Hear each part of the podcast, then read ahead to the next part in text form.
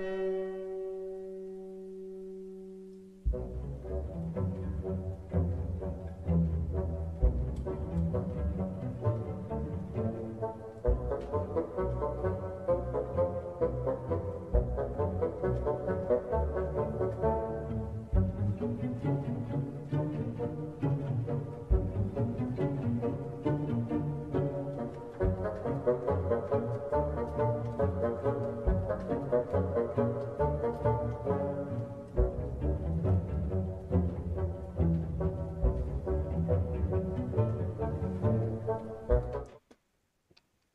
σας φίλες και φίλοι.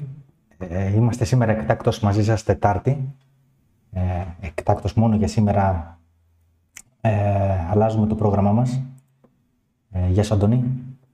Γεια σου Γιάννη, γεια σε όλους. Λοιπόν, πάλι εγώ δεν μπορούσα πέμπτη, Επομένως, ε, αναγκαστήκαμε να το φέρουμε μια μέρα μπροστά. Θα επιστρέψουμε πέμπτη στο επόμενο. Ε, να ξέρετε, επιστρέφουμε στο κανονικό πρόγραμμά μας πέμπτη 8 η ώρα από την επόμενη φορά. Στο, την επόμενη φορά θα είμαστε στο κανάλι του Αντώνη. Και πείτε μας για μια ακόμα φορά αν είναι όλα εντάξει με τον ήχο. Τον ήχο φοβάμαι κάθε φορά, γιατί πάντα κάτι, κάτι μας ξεφεύγει. Ε, λογικά μας ακούτε και τους δύο, γιατί δεν έχω δει κανένα παράπονο. Οπότε εντάξει. Ωραία, πάμε. Λοιπόν, καλησπέρα σε όλους σας. Ε, λοιπόν, Αντώνη, που είχαμε μείνει την προηγούμενη φορά, είχαμε μείνει, νομίζω, είχα πει εγώ ότι υπάρχει ένα ωραίο εύρος, κάτσε να το βάλω τώρα daily για να το βλέπουμε καλύτερα. Ε, υπάρχει ένα ωραίο εύρος που κοιτάω για short είχα πει, ότι είναι από τα, από τα 29.800 μέχρι τα 32 τα εύρη που κοίταγα, μισό λεπτό και, και λίγο αργός τώρα υπολογιστής μου. Ε, και όντως, ε, από την προηγούμενη φορά μέχρι εδώ πήγαμε το, το αγγίξαμε μια φορά το, το πάνω κομμάτι, ίσα ίσα που πήγαμε λίγο πάνω από το 29.800 κάτι, εγώ εκεί πέρα άνοιξα το, το short μου. ε, και το έκλεισα εδώ πέρα όταν πλησιάσαμε τη, τη, το κάτω order block, mm. εκεί κάπου στα 27.400 ήταν για μια ακόμα φορά. Ε, αυτό το εύρος πλήρωσε. Τώρα σήμερα έχω μια κίνηση τώρα τις τελευταίες μια-δυο ώρες ε, αρκετά περίεργη. Ακούω ότι η κυβέρνηση των ε, ΙΠΑ ε, πούλησε μια ποσότητα bitcoin την οποία την είχε κατάσχει νωρίτερα. Ξέρεις αυτό το από κάπου δεν τώρα είχαν κατάσχει κάποια Από το Silk Road. Ναι, ναι, ναι. ναι, ναι. Έχουν 40.000 BTC. Είχαν πουλήσει 8.000 BTC, ε, αν θυμάμαι καλά, στις 14 Μαρτίου. Και μένουν τα υπόλοιπα. Τώρα, αν ισχύει αυτό, ε, βασικά εγώ είδα απλά ότι ε, πάλι μίλησαν, ε, πάλι είπαν ότι κινήθηκαν τα πορτοφόλια της Αμερικανικής κυβέρνησης. Τώρα, αν πούλησαν ή όχι, ή αν όντως κινήθηκαν, γιατί και μια άλλη φορά έχει βγει αυτή η φήμη και τελικά δεν έχει γίνει τίποτα. Ήταν κάποιο λάθος κάποια ε, πλατφόρμα που παρακολουθεί τις κινήσεις. Δεν ξέρω τώρα τι έχει συμβεί. Ε, αυτό είναι το τελευταίο που ακούστηκε. Εγώ πιστεύω ότι είναι και άλλοι λόγοι, αλλά OK. Okay. Είναι το τελευταίο που ακούστηκε. Αν ισχύει, θα πρέπει να έχουμε στο μυαλό μας ότι αν είναι η δεύτερη οχτάδα, 8.000, 5-8-40, έχει άλλες τρεις οχτάδες να πουλήσει. Αν έχει πουλήσει τη δεύτερη, έχει άλλες τρεις. Είναι πέντε στο σύνολο. Ναι. Ε, εν τω μεταξύ γίνανε και διάφορα άλλα τις τελευταίες μέρες. Δεν ξέρω αν άκουσε δύο μεγάλοι market makers ε, έφυγαν από τα κρύπτο, αλλά αν κατάλαβα καλά, μόνο από την Αμερικανική αγορά και όχι από την ναι. παγκόσμια. Είναι η Jump Crypto ε, και άλλη μία που δεν θυμάμαι τώρα. Jane, Jane Street. Ναι, Jane Street. Ε, γενικά φεύγει ρευστότητα από, τα, από το χώρο των κρύπτο, άρα τα order books είναι πιο ελαφριά, έστω και έστω και στο κομμάτι των, ε, της, της Αμερικανής αγοράς, εντάξει. Ε, λοιπόν, ε, κάποιοι που μας στείλουν ότι κάνει διακοπές στο βίντεο, μας το λέγανε και την προηγούμενη φορά κάποιοι, μάλλον είναι επειδή έχετε επιλέξει ε, υψηλή ανάλυση μάλλον στο, στο live, τέλος πάντων. Ε, εντάξει, δεν είχαμε στο μεσοδιάστημα και την ε, ανακοίνωση των, του καινούριου CPI σήμερα. Ε, ναι. με έναν CPI ο απλός CPI που ήρθε λίγο μειωμένος. Ε, 4,9. Ε, η πρόβλεψη ήταν 5, βγήκε και 4,9. Ναι. Νομίζω ο προηγούμενος πώ ήταν 5. Οπότε. Ναι, ήταν 5. Εντάξει. Αν πούμε από τον προηγούμενο σε αυτόν, δεν έχει μεγάλη διαφορά. Έχει, έχει κολλήσει εκεί για την ώρα. Ναι. Ε, και ο Core CPI έκανε και ένα σχετικό tweet. Εγώ είναι καρφωμένος εκεί στο 5,6, 5,5 και την έχει κάνει την κίνηση 5,6, 5,7, 5,5 αρκετές φορές. Είναι αρκετά στική όπως ε, ε, βλέπουμε. Ε, και αυτός είναι ο οποίος συνδέεται περισσότερο με τον Core PC, που είναι ο, ο δείκτη στον οποίο κυρίως κοιτάει η Fed. Δεν νομίζω, δεν νομίζω να βλέπουμε ε, σε αυτό το κομμάτι τουλάχιστον, σε, αυτό τον, σε αυτή τη μέτρηση του πληθωρισμού κάποια σημαντική κίνηση. Να πω τώρα σχετικά με τον CPI από εδώ και πέρα, για να ξέρετε ε, από εδώ και πέρα τι θα δείτε τους επόμενους μήνες. Ε, ο, ο υπολογισμός του CPI πώς ε, δουλεύει, έχουμε ένα νούμερο που βγαίνει κάθε μήνα, που είναι ο πληθωρισμός σε σχέση με τον προηγούμενο μήνα και για να, βρούμε, να βγάλουμε τον ετήσιο προσθέτουμε τους 12 τελευταίους μήνες. Άρα σε κάθε μήνα που ανακοινώνεται ε, βγαίνει μία μπάρα, ένας παλιός μήνας και μπαίνει ο αντίστοιχος καινούριος.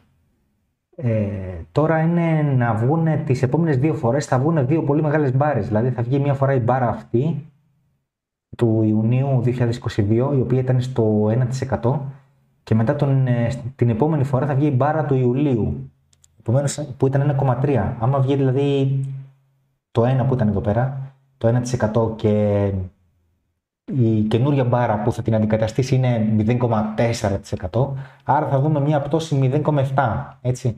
Δηλαδή, περιμένω τους επόμενους δύο μήνες ο απλός CPI να πέσει πολύ. Δηλαδή, την πρώτη φορά μπορεί να είναι 0,7 και τη δεύτερη φορά μπορεί να είναι ε, άλλο επιπλέον 0,8 η πτώση. Ε, το δείχνεις εσύ; Ναι. Α, OK. Okay. Ε, εμένα μου λέει ότι κάνω screen sharing ακόμα, γι' αυτό σε ρωτάω. Πάμε σε εκεί.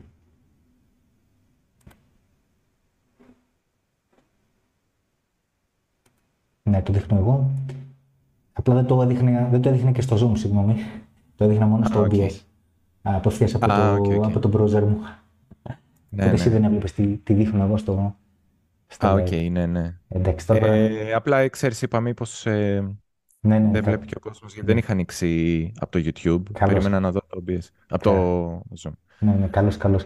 Ε, οπότε απλά ενημερώνω ότι τις, ε, τις επόμενες δύο φορές που θα ανακοινωθεί ο, ο CPI ο απλώς θα έχουμε πολύ μεγάλη πτώση και μπορεί να δείτε, δεν ξέρω πώς μπορεί να το πάρει η αγορά τότε ανάλογα και με τις άλλες ε, συνθήκες, μπορείτε να δείτε ένα, ε, μια καλή αντίδραση ενδεχομένως σε αυτά τα νούμερα, ποιος ξέρει.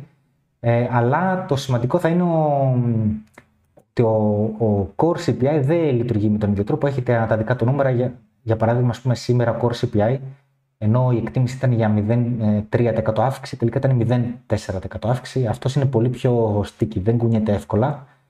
Ε, και αυτός είναι πιο πολύ που έχει σε σχέση με τον, ε, με τον core PC, τον οποίο κοιτάει η Fed. Οπότε, εντάξει, αν θέλετε να κάνετε κάποια αντιτζενιά τους επόμενους δύο μήνες που λογικά θα πέσει πολύ το νούμερο του απλού CPI, αλλά χωρίς αυτό να έχει ιδιαίτερο βάρος, ε, μπορείτε να την κάνετε, αλλά να ξέρετε να είστε γρήγοροι στο να πάρετε γρήγορα κέρδη. Γιατί όταν ε, έρθει η συνειδητοποίηση ότι τι συμβαίνει, ε, θα φύγει, θα εξαρμιστεί και το όποιο mini rally θα έχει συμβεί τότε. Ε, Παρ' όλα αυτά, εντάξει, που γενικά όταν πρωτοβήκε το νούμερο το 4,9 έστω και σαν ψυχολογικό την μπήκε μπροστά το 4, είδαμε μια μίνι κίνηση έτσι, ειδικά στις ε, παραδοσιακές αγορές. Κάποια στιγμή ο Nasdaq είχε έρθει πάνω από το 1% και ο SPX ήταν θετικός, τώρα βλέπω γύρισε αρνητικός. Ε, Τέλος πάντων, ε, έγινε πρώτα μια ε, θετική αντιμετώπιση από, από την αγορά απέναντι σε αυτό το νούμερο και τώρα μάλλον έχει μαζευτεί κάπως. Στο bitcoin είδαμε ένα dump περίεργο το οποίο είτε είναι λόγω αυτής της πούλησης ε, νομισμάτων από την Αμερικανική κυβέρνηση. Ακούω φήμες ότι η Binance λέει πιθανόν να φύγει από την ε, Αμερική, να κλείσει το binance.us σαν αποτέλεσμα του συμβιβασμού που θα κάνει νομικού συμβιβασμού ανάμεσα στην Binance και στην CFTC, που αν θυμάστε εδώ και κάτι μήνες, ένα-δύο μήνες, πόσο είναι, έχει κάνει μήνυση στην Binance ότι έκανε manipulation και, και τα λοιπά. Είναι η ε, επιτροπή που επιβλέπει το trading των commodities της ΕΠΑ.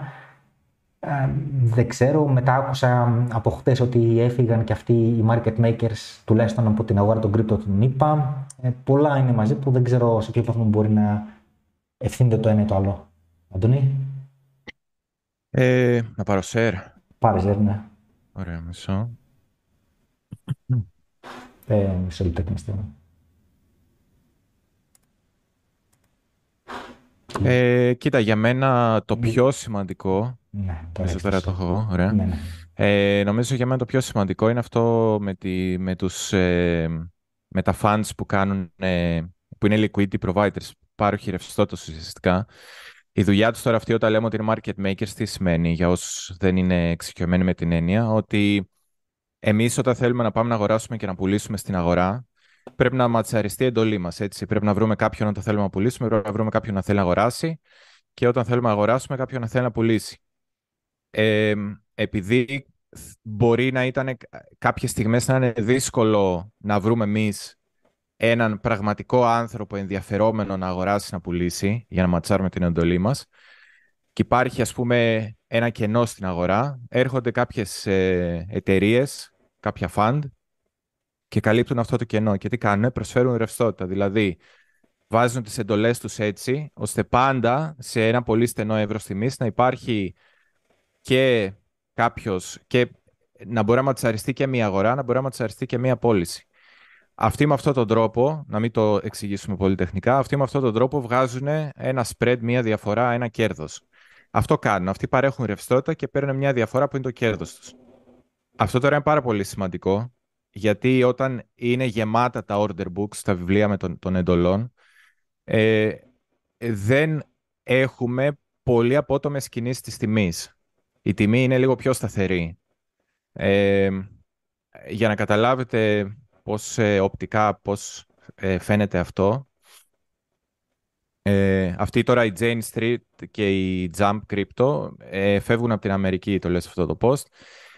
Υποτίθεται θα, θα δραστηριοποιούνται παγκοσμίως, αλλά σκεφτείτε τώρα ότι ίσως το μεγαλύτερο κομμάτι του market making το κάνανε μέσω Αμερικής, οπότε όταν θα πρέπει να τραβήξουν τώρα αυτή τα κεφάλαια από την Αμερική και να τα πάνε στο, ε, στο international κομμάτι, ε, θα υπάρχει ένα κενό, έτσι, υπάρχει ένα κενό που θα δημιουργηθεί για κάποιο καιρό, δεν ξέρω πόσο τους παίρνει να το, να το στήσουν, γιατί μπορεί να έχει και νομικά ζητήματα. Ε, αυτό που φαίνεται οπτικά η διαφορά, ε, για να καταλάβετε, στα, είναι το βάθος που υπάρχει στα order books. Για να καταλάβετε, όταν ήμασταν στα χαμηλά 16.000 δολάρια, αν ας πούμε η τιμή είναι εδώ που είναι η διακεκομένη γραμμή, στο αριστερό διάγραμμα, βλέπετε ότι υπήρχαν εντολές πώλησης και αγοράς και υπάρχει η μέση εκεί που είναι η τιμή εκείνη τη στιγμή, υπάρχει το spread και βλέπετε ας πούμε ότι το βάθος είναι αρκετά μεγάλο. Δηλαδή εκείνη τη στιγμή υπάρχουν παράδειγμα 500.000 ε, δολάρια. Τώρα που έφυγαν οι market makers, αυτό ας πούμε το snapshot είναι από 28.400, βλέπετε ότι δεν υπάρχει καθόλου βάθος στα order books. Είναι άδεια, δεν έχει τίποτα. Δεν κάνει καν scaling, δηλαδή δεν βλέπεις καν εντολές να υπάρχουν πιο μακριά. Βλέπεις ότι είναι μια, μια flat γραμμή. Ε, εδώ τώρα τι, αυτό είναι, ξέρω εγώ, 100.000 δολάρια. Δηλαδή παίζει να έχει πέσει το 1 πέμπτο. Ε, τώρα αυτό είναι ένα snapshot. Μπορεί να, δεν σημαίνει ότι πάντα είναι το 1 πέμπτο. Έτσι, για όσους είναι ακριβολόγοι, μην αρχίσετε να, να σταυρώνετε. Αλλά καταλαβαίνετε ότι υπάρχει διαφορά στο market making. Ε, αυτό τώρα τι σημαίνει, ότι ό,τι κίνηση και ήταν για μένα ήταν το κομμάτι του puzzle που έλειπε, ε, γιατί είχα αναφέρει σε κάποιο live ότι αυτό που μου έκανε πολύ μεγάλη εντύπωση το τελευταίο καιρό είναι ότι το δικό μου το σύστημα έχει συνηθίσει ε, όταν ας πούμε αλλάζει η τάση της αγοράς στα μικρά χρονικά πλαίσια να παίρνει χ χρόνο και τον τελευταίο καιρό έπαιρνε, ξέρω εγώ, πολύ λιγότερο από χ χρόνο.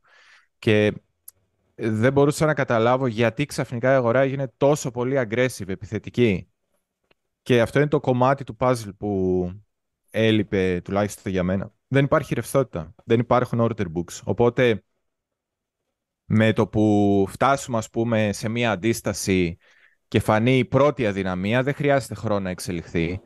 Η πρώτη αδυναμία θα δημιουργήσει το πρώτο κύμα πωλήσεων. Ε, όσοι βρεθούν στη λάθος μεριά θα τρέξουν να διορθώσουν το, το λάθος τους και θα γίνει ένα cascade, θα γίνει ένα ντόμινο εξελίξεων που θα έχει πολύ μεγάλο αντίκτυπο στην τιμή.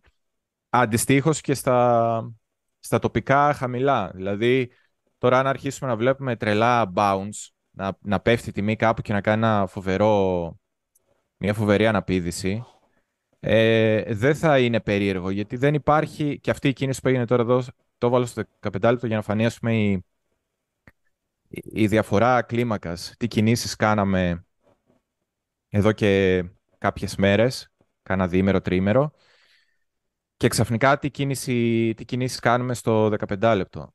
Αυτό για μένα έχει να κάνει μάλλον με τα, όχι τόσο πολύ με το φόβο ή αν τελικά η Αμερικανική κυβέρνηση πούλησε, ε, όσο με το ότι δεν υπάρχει βάθος στα order books. Κοίταξε, σήμερα, αυτό... σήμερα mm. πάντως έχουν κάνει και κάτι περίεργες κινήσεις και οι παραδοσιακές. Αν πας δηλαδή Nasdaq να δεις, έχει κάνει κάτι περίεργα. Ε, αλλά όχι τόσο, όχι τόσο βαριά όσο το, το bitcoin. Ναι. Ε, Αν το βάλεις λίγο πεντάλεπτο, ας πούμε, θα δεις. Ναι. Ε, ναι. OK. Okay. Δεν... Νομίζω ε, υπάρχει, υπάρχει μια αισθητή διαφορά. Ναι, υπάρχει διαφορά, ναι. Ναι, ναι. Ε, εδώ καταλαβαίνεις ότι είναι ένα liquid market αυτή τη στιγμή. Ναι. Ε, δεν, ε, σκεφτείτε τώρα ότι αυτή τη στιγμή, ε, δεν ξέρω, προφανώς θα υπάρχουν και άλλοι market makers, αλλά η Jam Crypto και η Jane Street ήταν πιο, από τις πιο μεγάλες. Παίζει τώρα αυτή τη στιγμή ε, από market making να υπάρχει μόνο η Binance που μπορεί να κάνει σημαντικό market making. Market making εννοώ όχι να χειραγωγήσει τιμή, εννοώ να προσφέρει ρευστότητα στα βιβλία. Οπότε αν η Binance, ας πούμε, ε, προσέφερε ρευστότητα λίγο πριν το CPI για να, γιατί ήξερε ότι θα υπάρχει μεταβλητότητα στην αγορά και ήθελε ας πούμε, να πάρει τα spread, ε, μόλις είδε ότι πεθαίνει το volatility μεταβλητότητα, μπορεί να σταμάτησε να παρέχει ρευστότητα, οπότε μετά έγινε PvP, δηλαδή ένας εναντίον του άλλου. Όποιος ε, εγκλωβίστηκε, έτρεχε μετά να διορθώσει το λάθος και είναι αυτό που βλέπουμε. Εμένα δεν θα μου έκανε από εδώ και πέρα εντύπωση αν βλέπαμε πολύ μεγάλες κινήσεις. Δηλαδή, εγώ, ε, αν τα βιβλία παραμείνουν σε αυτή την κατάσταση, με αυτό το βάθος που δεν υπάρχει, ε, νομίζω ότι αυτό που θα κοιτάμε τεχνικά θα πρέπει να αφήνουμε και ένα περιθώριο παραπάνω για το γεγονός ότι δεν, υπάρχουν, ε, δεν υπάρχει ρευστότητα και προς τα πάνω και προς τα κάτω. Δηλαδή, αν παίρνεις μία κίνηση και λες ότι το target, ξέρω εγώ, είναι 25, μπορεί λόγω έλλειψη ρευστότητας να είναι πιο κάτω. Ε, αν λες ότι ο στόχος ξέρω εγώ, προς τα πάνω είναι 32, μπορεί λόγω έλλειψης ρευστότητας να είναι λίγο πιο πάνω. Ε, νομίζω αυτό θα επηρεάσει πάρα πολύ. Ε, οι κινήσεις θα είναι πολύ επιθετικές το επόμενο διάστημα. Δεν ξέρω πού θα καταλήξει. Είναι κάτι καινούριο που θα πρέπει απλά και εμείς να, ε, πώς το λένε, να συγχρονιστούμε. Ε, δεν νομίζω ότι είναι κάτι που μπορείς από τώρα να πεις ότι θα λειτουργήσει με αυτόν τον τρόπο και έτσι, έτσι προστατευόμαστε και έτσι το λύνουμε εμείς. Απλά πρέπει μάλλον να είσαι πιο σφιχτός, ε, όχι πιο σφιχτός, πιο προσεκτικός αν κάνει κάποιος trading, να είναι πολύ πιο προσεκτικός με τα trades που κάνει και να είναι πολύ πιο επιθετικός με το πότε κλείνει. Και στα short και στα long. Δηλαδή με το που είσαι μέσα σε short και σε πληρώνει καλά, ε, με το που δεις ότι μάλλον εδώ το market ψιλοσταματάει, μπορεί παλιά να έχεις συνηθίσει ότι εντάξει μωρέ, ε, θα μαζέψει, έκανε ένα χαμηλό, θα, θα περιμένω να πούμε εδώ, μπορεί να σκεφτώ κάποιος αυτό, πήρα το short ship, ε, από ψηλά, πώς το πήρες, 20... 29.800. Το πήρες, πούμε, από κάπου εδώ, 29.800. Πέφτει, πέφτει, πέφτει. Μπορεί, ας πούμε, εδώ κάποιος να έλεγε ε, εντάξει, θα περιμένω να μαζέψει τα χαμηλά. Συνήθως αυτό έχω συνηθίσει να κάνει η αγορά. Και να μην ε, κάτσει πολύ. Να μην κάτσει πολύ και να γίνει, ας πούμε, το, το bounce. Τώρα, άμα το έχεις ανοίξει πολύ, πολύ ψηλά, μπορεί να μην σε ένιαξε. Αλλά κάποιος που το είχε ανοίξει αργά, το short, ε, τον έκλεισε. Ε, το ίδιο και στα long. Νομίζω ότι θα βλέπουμε λίγο για κάποιο καιρό αυτό, τέτοιο, τέτοια πράγματα, σαν αυτό εδώ. Σαν αυτή την κίνηση. Αυτή η κίνηση μέχρι από τα 27.200 μέχρι τα 30 και ξανά κάτω. Ε, είναι λίγο χαρακτηριστικό. Βλέπετε, η αγορά αυτή την περίοδο κάνει αυτό το πράγμα. Τουλάχιστον στο BTC. βλέπω ότι δεν υπάρχει ρευστότητα. Ε, τώρα από εκεί και πέρα, δεν, δεν ξέρω αν θες να σχολιάσεις πάνω, πάνω σε αυτό κάτι. Όχι, συμφωνώ γενικά ότι υπάρχει μεγάλη διακύμανση. Εντάξει, υπάρχει distribution, αυτό φαίνεται καθαρά εδώ και ε, πάνω από ένα μήνα. Ε, ε, ναι. Ναι. Ε, υπάρχουν κάποια επίπεδα που παρόλα αυτά σχετικά τηρούνται. Δηλαδή 29.800 πάνω και το 27.236 κάπου εκεί κάτω τηρείται. Εντάξει, αυτό έσπασε λίγο προς τα κάτω, αλλά ήταν για λίγα λεπτά, ας πούμε. Ναι. Ε, τώρα δεν ξέρω. Αυτό το week προς τα κάτω συνήθως ε, έχουμε συνηθίσει στα κρύπτο ότι θα δούμε ένα τεστ. Αυτό το ε, week ναι, πάει να το τεστάρει κάπου. κάπου θα πρέπει να το γεμίσουμε κάπου, στο μισό, ναι, ολόκληρο. Ναι. Ε, εγώ θα έλεγα μάλλον ότι θα πάει να το τεστάρει το κάτω κομμάτι του και εκεί θα κρυφθεί το αν θέλει να πέσει άμεσα προς τα κάτω ή να κάνει πρώτα να bounce προς τα πάνω και, ναι. και μετά να συνεχίσει προς τα κάτω.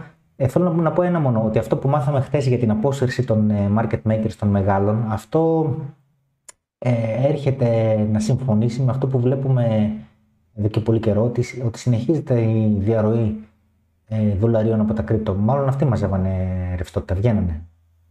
Ε, Τέλος πάντων, κάποιοι από αυτούς πρέπει να ήταν αυτοί. Ναι, δεν ξέρω αν φύγανε για... για... Εγώ κατάλαβα ότι για νομικούς ε, λόγους σταματήσαν από το US.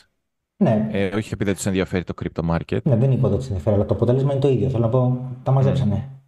Ε, φαίνεται, φαίνεται καθαρά, ας πούμε, στη διαγράμματα, εκείνο το διάγραμμα που δείχνω με το άθροισμα των market caps των stablecoin, φαίνεται ότι φεύγουν λεφτά από τα κρύπτος. Ε, ξεκάθαρα. Υπάρχει ε, διαρροή. Συνεχόμενη διαρροή. Και θα δούμε τώρα ε... που φύγανε αυτοί, θα δούμε αν θα συνεχιστεί τους επόμενους μήνες. Θα δούμε. Είναι ένα ενδιαφέρον. Ναι. Ε, τώρα, έτσι τεχνικά, για να το δέσουμε, ε, αν πάρουμε ε, κάποια στιγμή το πότε ήταν αυτό, 27, 26-27 Απριλίου, που είχαμε κάνει αυτό το μεγάλο dump, pump και ούτω καθεξής, είχαμε αφήσει κάποιες σκιές, ε, πήγαμε, τις γεμίσαμε στο Μονόρο είμαι τώρα και θα, θα εξηγήσω μετά γιατί στο Μονόρο. Ε, το, το pump είχε ξεκινήσει, το πρώτο pump είχε ξεκινήσει περίπου από τα 27.500 η μέση της σκιάς του κεριού ήταν στην ίδια τιμή. Εδώ πήγαμε, τα γεμίσαμε. Τώρα, ε, αυτό έτσι πολύ για πολύ κοντινά, μιας που είμαστε εδώ πριν φύγουμε και να μην ξαναγυρνάμε μετά και το ξεχάσω. Ε, όπως είπες και εσύ, αυτά τα, τις μεγάλες σκιές τις γεμίζουμε. Ε, αυτό που θα έλεγα να προσέξεις κάποιος τώρα είναι αν τις επόμενες ώρες η τιμή εγκλωβιστεί κάτω από τα 27.500 και κάνει ranging, χωρίς όμως να κατέβει να γεμίσει αυτή τη σκιά που αφήσαμε μόλις. Κάνουμε ranging εδώ, λίγο πιο πάνω, με 27.300 και μέχρι 27.500. Εμένα θα μου θύμιζε πάρα πάρα πάρα πολύ. Θα σκεφτόμουν ότι μετά θα γίνει άλλο, άλλο ένα leg down γιατί θα μου θύμιζε πάρα μα πάρα πολύ. Ε, αυτό το έχει κάνει πολλές φορές, γι' αυτό το έχω σταμπάρει. Όσες φορές κάνει αυτό, έτσι γίνεται. Θα μου θύμιζε πολύ αυτό το dump στις, το Μάιο του 2022, πριν, ε, πριν πάμε στο capitulation του Ιουνίου. Ε, όταν ε, αφήνει ένα μεγάλο, μια μεγάλη σκιά η αγορά και δεν πάει να τη γεμίσει για πολύ καιρό και κάνει ranging πιο ψηλά, αλλά δεν μπορεί να κάνει κάποιο reclaim, να, να πάει σε ένα προηγούμενο επίπεδο από το οποίο ξεκίνησε η πτώση. Ε, δεν είναι πολύ καλό σημάδι. Το καλύτερο θα ήταν, ας πούμε, σχετικά σύντομα να πάμε να γεμίσουμε αυτή τη σκιά και αφού τη γεμίσουμε να φαίνονται κάποια σημάδια ανάκαμψης. Αλλιώς μάλλον θα ήταν, και το λέω ειδικά και όλα σαν εγκλωβιστούμε κάτω από τα 27.500, γιατί ουσιαστικά θα, ήταν, θα είναι ότι μετά το dump, το bounce που έγινε, η αναπήδηση που έγινε, δεν μπόρεσε να μας γυρίσει τουλάχιστον πάνω από το παλιό range. Δηλαδή τώρα το bullish σενάριο είναι αν, αν ανεβούμε πάνω από αυτό το range, πάνω από τα τουλάχιστον 27.700, ιδανικά πάνω από τα 27.900 και κάνουμε κάποιο είδους ranging, εγώ θα έλεγα ας πούμε ε, σε, αυτή την περιοχή 27.700 με 27.900. Αν κάναμε τώρα εδώ κάποιο ranging, εδώ μέσα. Τώρα για πολύ short term τα λέω αυτά, πριν πάω στη μεγάλη εικόνα, μιας που ήμασταν εδώ, για να μην το ξεχάσω μετά. Αν κάνουμε, ε, κάνουμε μια αναπήδηση και μπούμε εδώ και κάνουμε ranging 27.700 με, 28, ε, δεν είναι τόσο άσχημη εικόνα, μπορεί να ξαναπάμε πιο ψηλά. Αν όμως το bounce δεν είναι μέχρι εκεί και κάτσουμε κάτω από τα 27.500 και κάνουμε ranging κάτω από τα 27.500, ουσιαστικά είμαστε κάτω από το range που φτιάξαμε τις προηγούμενες μέρες. Και επειδή δεν θα έχουμε γεμίσει καν αυτή τη σκιά που μόλις δημιουργήσαμε, νομίζω ότι θα ετοιμαζόμαστε για το, για το leg down. Αυτό πολύ short term, αυτά τα short term αλλάζουν και πολύ γρήγορα. Ε, για να δούμε όμως λίγο τη μεγαλύτερη εικόνα και θα ξαναρθούμε στο, στα μικρά. Ε, να ξεκινήσουμε από το... Μισό να βάλω και ένα... Ε, τι έχω; Δεν έχω και πολλά εδώ. Ε, ας βάλουμε ένα RSI και άντε να βάλουμε και τα, τα divergences.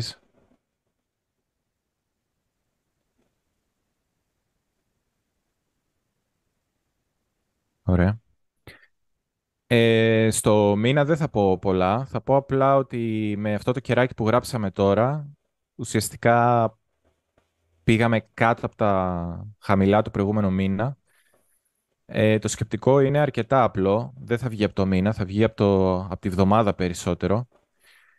Ε, τώρα, επειδή ο μήνας έχει άλλες 20 μέρες να κλείσει, δεν, δεν μπορούμε να κάνουμε εδώ ανάλυση, δεν έχει νόημα. Το κακό, σχετικά κακό είναι ότι είμαστε κοντά στο 50 RSI, οπότε δεν, δεν υπάρχει ξεκάθαρη τάση στο μήνα εδώ. Ε, ε, θέλω να πω ότι έχει πληρώσει το μεγάλο κομμάτι της κίνησης και εδώ η αγορά μπαίνει λίγο σε πιο ουδέτερη φάση μέχρι να ξαναβρει momentum. Αυτό το δείχνει και ο RSI. Δηλαδή εδώ μπορεί ας πούμε να χρειαστεί ε, δεν ξέρω αν θα ολοκληρωθεί αυτό με κάποιο dump ή με ranging αλλά μπορεί ο RSI να χρειαστεί ας πούμε, να πατήσει εδώ στο 50 και να, ε, για να σηκωθεί να δούμε ας πούμε uptrend Ίσως να πρέπει κάτι να συμβεί. Ίσως να μην είναι τόσο απλό απλά να φύγουμε πάνω. Ε, χωρίς να θέλω να είμαι bearish, απλά λέω ότι βλέπω. Γιατί ε, εγώ θέλω να είμαι αυτή τη στιγμή περισσότερο bullish από bearish, αλλά πρέπει να λέω ότι βλέπω. Ε, αυτό που θα δούμε περισσότερο από, το, από τη βδομάδα όμως, είναι ότι το μοναδικό πράσινο κερί εβδομαδιαίο που είχαμε σε όλη την κάθοδο όχι σε όλη, σε ένα πολύ μεγάλο κομμάτι της καθόδου του 22, από 28 Μαρτίου, τη βδομάδα 28 Μαρτίου μέχρι τον Ιούνιο. Το μοναδικό πράσινο κερί που λειτουργεί, ας πούμε, λόγω διαφοράς ε, χρώματος, ας πούμε, μας δίνει μια πληροφορία γιατί πηγαίναμε down only, μόνο κάτω και ξαφνικά εδώ κάναμε μια παύση. Αυτό, γι' αυτό λέω καμιά φορά τεχνική ανάλυση, δεν είναι ότι λέει κάποιο βιβλίο, άμα δεις ένα πράσινο κερί μέσα σε όλα τα κόκκινα είναι, σημαντικό, είναι ξέρω εγώ, αντίσταση στήριξη. Εμείς πρέπει να βγάλουμε το νόημα και να καταλάβουμε ότι εδώ υπάρχει μια πληροφορία διαφορετική από όλη την υπόλοιπη που είχαμε. Άρα, αυτό το κερί θα ε, σκεφτόμαστε ότι έχει κάποια πληροφορία εδώ. Εδώ προσπάθησαν να βρεθούν αγοραστές καθ' όλη την πτώση. Τελικά δεν καταφέραμε να βρούμε αγοραστές. Γι' αυτό εδώ ήταν πράσινο το κερί, γιατί κάναμε μια σημαντική προσπάθεια να βρούμε αγοραστές. Λέω τι σημαίνει το σκεπτικό πίσω από την τεχνική ανάλυση. Τώρα είναι το πιο σημαντικό πράγμα. Ε, δεν βρήκαμε αγοραστές και φύγαμε κάτω. Τώρα στην ανάκαμψη γυρίσαμε εδώ και τι σκέφτεται ο, η αγορά.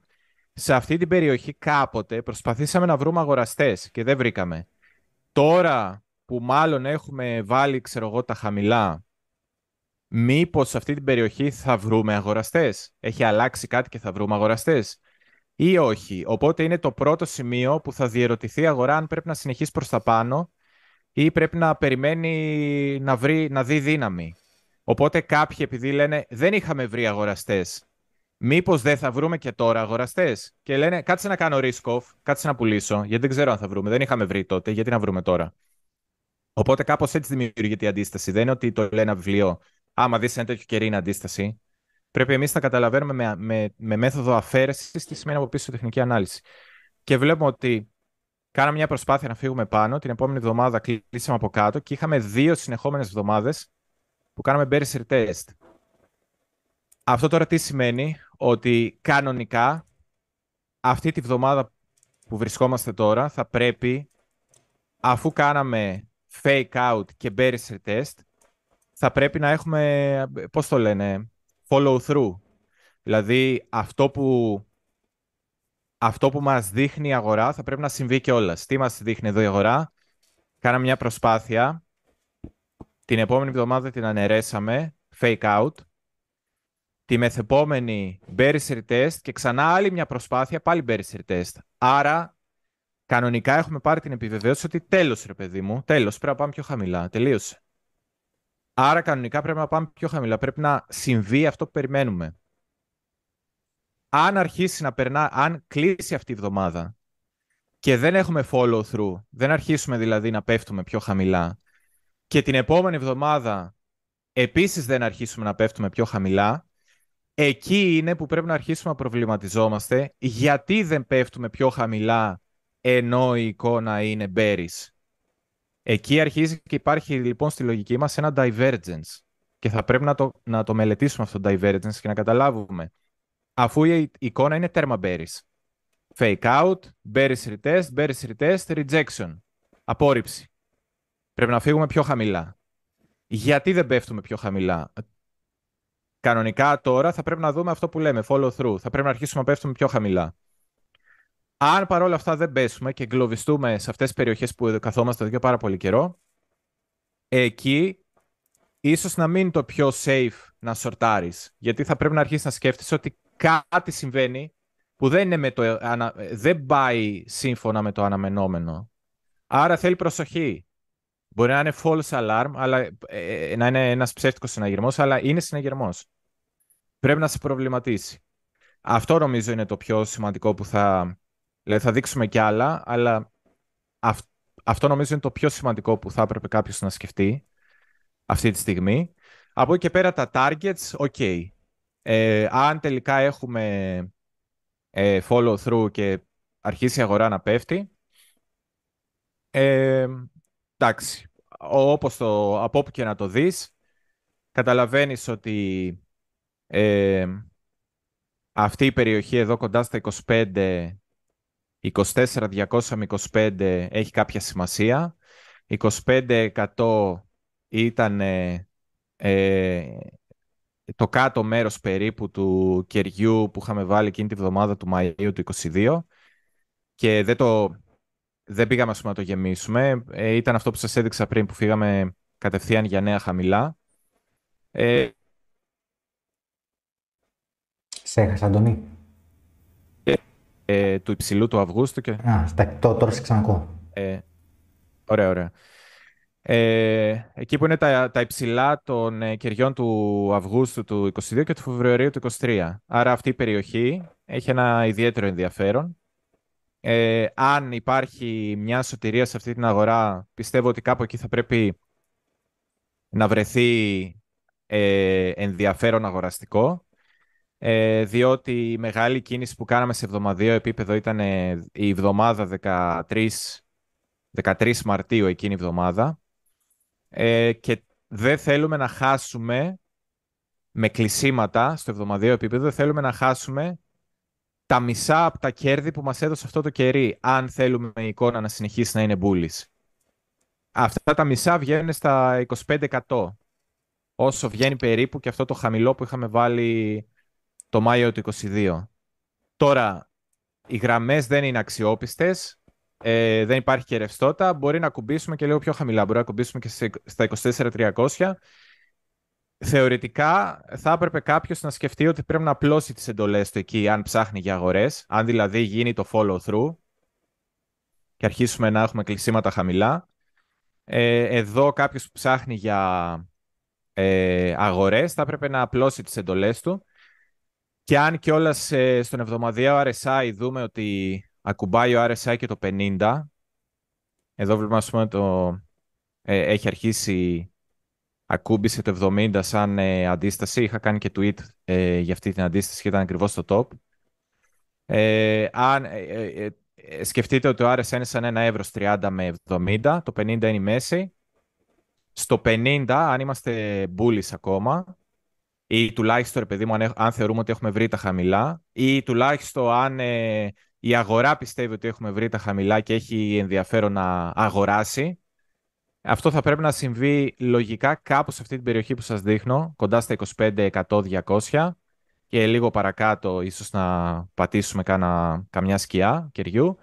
Και λογικά ο RSI εκεί θα μας δώσει περίπου το 50, συν πλήν. Μπορεί να είναι 52, μπορεί να είναι 48. Κάπως έτσι το σκέφτομαι. Αν δεν γίνει το follow through, αυτό θα φανεί αυτή τη βδομάδα και την επόμενη. Δηλαδή, ενώ είναι η εικόνα πολύ bearish, δεν θα έχουμε συνέχιση προς τα κάτω. Εκεί θα πρέπει να μπούμε πιο χαμηλά και να αναθεωρήσουμε, να καταλάβουμε τι συμβαίνει και αν υπάρχει ε, πιθανότητα να πάμε πιο ψηλά. Ε, για μένα αυτή τη στιγμή, εγώ προσωπικά δεν... Ε, επειδή εγώ κοιτάω πιο μεγάλα χρονικά πλαίσια για τις ε, τοποθετήσεις μου, δεν κάνω day trading, ε, αυτή τη στιγμή δεν με ενδιαφέρει πάρα πολύ η αγορά για να ρισκάρω. Θέλω κάτι πιο ξεκάθαρο. Το δικό μου το edge είναι σε μεγαλύτερες κινήσεις που είναι πολύ υπέρ μου οι πιθανότητες. Δεν κάθομαι να κάνω ε, μικρές κινήσεις με μικρό size, μικρό όγκο και scalping και, και για λίγες ώρες. Δεν με ενδιαφέρει τόσο πολύ. Ε, οπότε αν κάποιος σκέφτεται σαν εμένα και τον ενδιαφέρει τι κάνω εγώ, ε, εγώ αυτή τη στιγμή είμαι περισσότερο παρατηρητής παρά ε, ψάχνω για scalp ή οτιδήποτε άλλο. Ε, θέλω να δω μια ε, αρκετά καθαρή εικόνα. Δεν φαγουρίζομαι τόσο πολύ αυτή τη στιγμή να ρισκάρω. Ε, και αυτό τώρα, αυτές τις τιμές που σας είπα, αν σκεφτεί κάποιος και στο total, γιατί πολύ, το total παίζει πολύ ας πούμε στο που σταματάμε. Ε, το total για μένα έχει δύο σημεία. Το ένα είναι τώρα στο total market cap, είμαι στο daily. Το ένα σημείο είναι όταν το BTC ακούμπησε στα 19, το total ήταν κάπου εδώ στα 880 δις και άρχισε ένα rally του total market cap και ξαφνικά ε, σε αυτό το rally έκανε ένα κόκκινο κερί ημερήσιο περίπου στο 1,05 ε, τrillion. Αυτό είναι ένα σημαντικό επίπεδο. Αλλιώς, ε, το επόμενο είναι ουσιαστικά κάτι σαν ε, breaker που μπορεί να πει, δηλαδή στην, στην πτώση όταν πήγαμε στα 880 δις, κάναμε μια τελευταία στάση ε, σε αυτήν εδώ περίπου την περιοχή που είναι στα 980 δις. Ε, και αυτό θα πρέπει να λειτουργήσει στην άνοδο σαν αντίσταση, δεν λειτουργεί σαν αντίσταση, οπότε φύγαμε αρκετά αυτό που λέω γρήγορα και μακριά. Ε, είναι μία περιοχή ενδιαφέροντος, οπότε τι λέω εγώ τώρα, για να δούμε, ταιριάζει με το BTC. Πού είμαστε τώρα, στο 1.07. Για να πάμε περίπου σε αυτή την περιοχή, πόσο θέλει, θέλει ας πούμε ένα 6% πτώση, ωραία. Για να πάμε στην πιο κάτω περιοχή, πόσο θέλει, ε, 11,5%. Πάμε στο BTC. Αν θεωρήσουμε ότι το dominance του BTC θα παραμείνει ίδιο, που λογικά θα ανέβει, αλλά εν πάση περιπτώσει, ε, εδώ ε, μου δίνει περίπου ένα 8 με 11,5%. Είναι σχετικά κοντά, αν σκεφτούμε ότι το dominance μπορεί να έχει διαφορά σε μία πτώση. Ε, για μένα το market cap, εκεί που το market cap βρίσκει στήριξη, ταιριάζει πολύ με εκεί που το BTC στα μάτια μου ε, θα, θα πρέπει να βρει στήριξη. Οπότε ενισχύει το σκεπτικό μου αν δω κάποιο είδους δύναμη σε αυτή την περιοχή στο BTC ε, να σκεφτώ αν πρέπει να κάνω κάποια τοποθέτηση έστω και για την αναπήδηση. Δηλαδή, ακόμα και αν κάποιος δεν το πιστεύει, μπορεί απλά να πάρει το, την αναπήδηση, στο bounce. Ναι. Λοιπόν, ε, ναι. να πάρω και εγώ λίγο καμιά το... ερώτηση. Ναι, να, πάρω, να πάρω λίγο το σέλ και θα πούμε. Ναι, ναι, ναι, ναι, ναι. Ερωτήσεις, λοιπόν, ε, επειδή υπάρχει και μια ερώτηση από πιο... Ε, δω πώς τη λέει, πώς την διατυπώνει ο φίλος. Σε τι time frame το πήρες Γιάννη το short, ο Αντώνης Σιμώντας. Λοιπόν, το πήρες στο daily. Αυτές τις ε, γραμμές τις έχω δείξει από το προηγούμενο live. Ειδικά τις κόκκινες γραμμές που είναι πιο σημαντικές. Ε, πάνω η κόκκινη είναι στα 29.806. Την έδειχνα από την προηγούμενη φορά και έλεγα ότι. Ε, καλά, παρένθεση τώρα. Για μένα η, εγώ bias δεν, δεν διαμορφώνω ποτέ από τα charts. Το bias μου έρχεται πάντα από άλλες πληροφορίες. Αφού διαμορφώσω bias έξω από τα charts, μετά κοιτάω τα charts για να βρω κατάλληλα entries. Επειδή το bias μου είναι προς τα κάτω, το μεσοπρόθεσμο, ε, για αυτό το λόγο κοιτάω μόνο για short entries. Δεν με ενδιαφέρει να κάνω κάτι άλλο αυτή την περίοδο, μόνο short. Πού λοιπόν είναι καλά να πάρουμε short; Εντάξει, στην αρχή, όταν ήμασταν εδώ πέρα, κάναμε short στα, όποτε πήγαινε 28.700, άνοιγε 28.500 με 28.700, άνοιγε short. Ήταν εύκολα ε, και έκανες αυτό το ranging. Και το έκλεισε εδώ κάτω, κάπου στα 27, λίγο ή λίγο παρακάτω. Ε, μετά που πρόσθετε, εντάξει, ένα πρώτο επίπεδο να ήταν στα 30, έτσι είχα κάνει εγώ. Ε, το έκλεισα ε, πάλι για να κλείσεις. Ε, ένα σημαντικό επίπεδο για να κλείσεις είναι εδώ πέρα. Τα 27-236 είναι κάτω κόκκινη γραμμή. Τώρα, πώς βγαίνουν αυτές οι δύο κόκκινες γραμμές; Είναι τα order blocks και η παρακάτω κόκκινη γραμμή, την οποία θα συζητήσω μετά, είναι στα 24-605. Λοιπόν, order block τι είναι, είναι το τελευταίο, εδώ πέρα, ας πούμε, είναι το τελευταίο πράσινο κερί πριν την πτώση. Και παίρνεις το μέσο του κεριού μαζί με το wick. Ε, αντίστοιχα, τελευταίο κόκκινο κερί πριν την, ε, το τελευταίο κομμάτι της ανωδικής κίνησης ήταν εδώ πέρα, αυτό εδώ πέρα. Το μέσο του είναι στα 27-236. Παρακάτω, το τελευταίο πράσινο κερί πριν το προηγούμενο ας πούμε uptrend ε, ήταν αυτό εδώ πέρα που έχει ε, μια μέση τιμή ας πούμε στα 24.605 και όντως αυτά τα, ειδικά τα, το κάτω ακόμα δεν έχει, δεν έχει ε, επιβεβαιωθεί, αλλά τα πάνω δύο έχουν παίξει άριστα. Έχει γίνει ένα τρομερό ranging ανάμεσα στα δύο. Ε, μια μέρα μάλιστα ε, χτύπησε και τα δύο. Ε, ποια ήταν η μέρα, 26 Απριλίου. Χτύπησε και το πάνω και το κάτω. Ε, order block, φοβερό. Οπότε τώρα είχα στήσει εντολή εκεί στα 29.800, είχα και άλλες εντολές. Πάλι είχα εντολή στα, είχα εντολή στα 30,5 και στα 32 που δεν εκτελέστηκαν προφανώς. Εκτελέστηκε μόνο η πρώτη για λίγο. Και το, το έκλεισα όταν ήρθαμε εδώ πέρα κοντά στο, στο κάτω μέρος, κοντά στα 27.400 το έκλεισα εγώ. Ε, την, ε, πριν δύο μέρες δηλαδή, από το daily. Ε, λοιπόν, αφού σας δείχνω αυτά τα επίπεδα, ε, για μένα το bias είναι για short, εννοείται. Δεν, ε, δηλαδή, σήμερα όσο ανέβαινε, κοίταγα ένα πρώτο επίπεδο, αν θα έσπαγε το 27-700, γι' αυτό είναι σημαντικό επίπεδο, έχει έρθει από το τετράωρο. 28-734 έχω εδώ πέρα. Και ένα άλλο επίπεδο πιο πάνω πάλι από το τετράωρο, 29-374, αλλά το σοβαρό επίπεδο είναι το 29-806. Ιδανικά, εγώ θα ήθελα να ξανανοίξω short εδώ, 29-806, αλλά δεν είχε την απαιτούμενη δύναμη σήμερα για να πάει εκεί πέρα, οπότε δεν έκανα τίποτα. Ε, τώρα εντάξει, περιμένω να δω τι, τι θα γίνει. Υποψιάζομαι, όπως είπε και ο Αντώνης, ότι θα πάνε το, αυτό το week προς τα κάτω, ότι θα πάει να το ξανατεστάρει και ότι εκεί θα δούμε ποια θα είναι η επόμενη κίνηση. Ε, ξαναλέω, δεν μου αρέσει να κάνω κινήσεις εδώ στα ενδιάμεσα. Ε, Επομένως, θα ήθελα ιδανικά να ξαναφτάσει πάνω για να το ξανασορτάρω, αφού, αφού ψάχνω για short. Αλλά δεν γίνονται πάντα ε, αυτά που θα θέλαμε και στο κάτω-κάτω ε, νομίζω ότι το έχουμε ξεζουμίσει αυτό το επίπεδο κυριολεκτικά. Δηλαδή, όποιος ε, σορτάρει εδώ πέρα έχει βγάλει μια περιουσία όλο αυτό το διάστημα. Ε, οπότε δεν, δεν είμαι σίγουρος ότι θα μας το ξαναδώσει την ευκαιρία πολλές φορές να ξαναπάει εκεί πάνω. Ε, απ' την άλλη, δεν είμαι και ευχαριστημένος να ανοίξω short εδώ πέρα. Δηλαδή, να ανοίξω short εδώ και μετά μου κάνει πάλι μια αναπήδηση εδώ δεν μου αρέσει. Ε, το παρακολουθώ για την ώρα. Πάντως συμφωνούμε με τον Αντώνη ότι το επόμενο επίπεδο ενδιαφέροντος μέσω πρόθεσμα. Εμένα δεν με ενδιαφέρει αν θα αργήσει ή αν θα πάει αύριο εκεί πέρα. Έχω υπομονή. Είμαι, το bias μου είναι προς τα κάτω ε, χωρίς να κοιτάω το chart. Ε, τώρα, τώρα άρχισαν πολλοί και είναι και στο κρυπτο Twitter και λένε ότι πάμε προς τα κάτω. Ε, για μένα η πιθανότητα να πάμε να τεστάρουμε τα, εδώ το εύρος αυτό από 23.800 μέχρι 25 ε, δεν έχει αλλάξει σε σχέση με όταν ήμασταν στα 31. Στα 31 που λέγανε διάφοροι ότι είμαστε bullish, γιατί βλέπανε μόνο το chart. Ε, εγώ έλεγα bias προς τα κάτω, πάμε να τεστάρουμε αυτό. Ε, το ίδιο λέω και τώρα και οι πιθανότητες μου δεν έχουν αλλάξει καθόλου. Ε, δεν είμαι πιο σίγουρος δηλαδή ότι θα πάμε στα 24.600, είμαι το ίδιο σίγουρος. Ε, θα δούμε με τι ενδιάμεσες κινήσεις θα πάμε εκεί πέρα, θα δούμε. Ε, Πάντως, εάν πάει το 24.600 είναι το μέσον αυτό του επίπεδου. Έτσι, προφανώς είναι ολόκληρο range εδώ πέρα που μπορεί να σταματήσει. Ε, 23.800 με 25 κάτι Τώρα, ε, η μόνη περίπτωση που θα γίνω DGen και θα κάνω κι εγώ, το είπα και από την προηγούμενη φορά, και θα, θα μου περάσουν από το μυαλό να κάνω κι εγώ ένα long. Παρόλο που το θέλω πολύ DGen, γιατί πάω να κυνηγήσω μια μικρή ανωδική κίνηση μέσα σε μια ευρύτερη καθοδική. Και αυτό ενέχει μεγάλο ρίσκο. Αλλά ε, θα μπω στον πειρασμό να το κάνω αν η πτώση είναι πολύ απότομη. Δηλαδή, αν έρθει μαχαίρι προς τα κάτω, τότε θα περιμένω μια γρήγορη αναπήδηση κι εγώ και θα μπω στον πειρασμό. Αλλά αν την κάνει την κίνηση πλοϊκοαθοδικά δεν με ενδιαφέρει, δεν θα μπω στον κόπο. Γιατί μπορεί και, και το bounce να είναι ε, ανεμικό.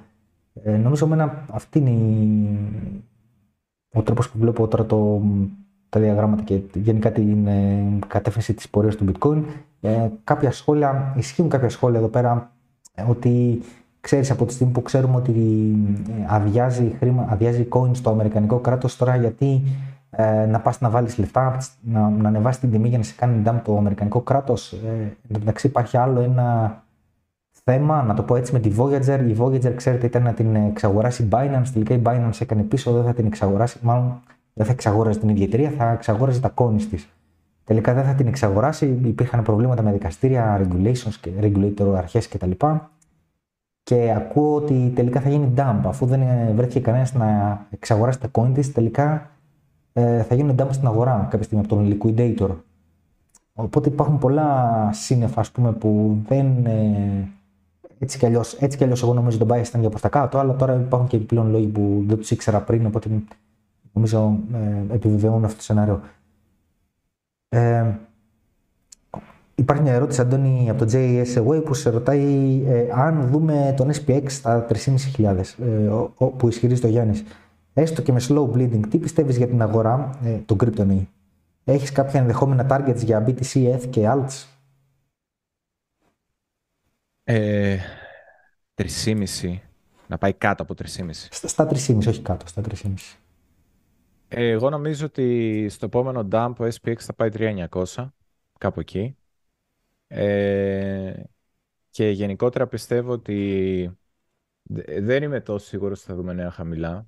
Πιστεύω ότι θα, θα αμυνθούν πολύ το επίπεδο εκεί κοντά στα 3.700, πόσο είχε πάει τον ε, Ιούνιο. 3.680, 3.700. Ε, πιστεύω ότι αυτές είναι οι γραμμές άμυνας. Τώρα 3,5 αν πάει. Ε, γενικότερα εγώ επειδή πιστεύω ότι ε, στο, στα κρύπτο έγινε ε, το έχω ξαναπεί, νταμπάρα, ας πούμε, πουλήσαν και νομίσματα που δεν ανήκανε στους ίδιους. Τώρα αυτό που έγινε με την FTX ήταν έγκλημα. Πουλήσαν νομίσματα που δεν είχαν δεν ήταν ότι πήγε, πήγε κόσμος και πούλησε τα νομίσματά του και πέσαμε στα 16. Είναι ότι η FTX πήρε τα νομίσματα μας και τα πούλησε στην αγορά. Τα ντάμπαρε, market. Αυτό τώρα είναι δύσκολο να ξανασυμβεί.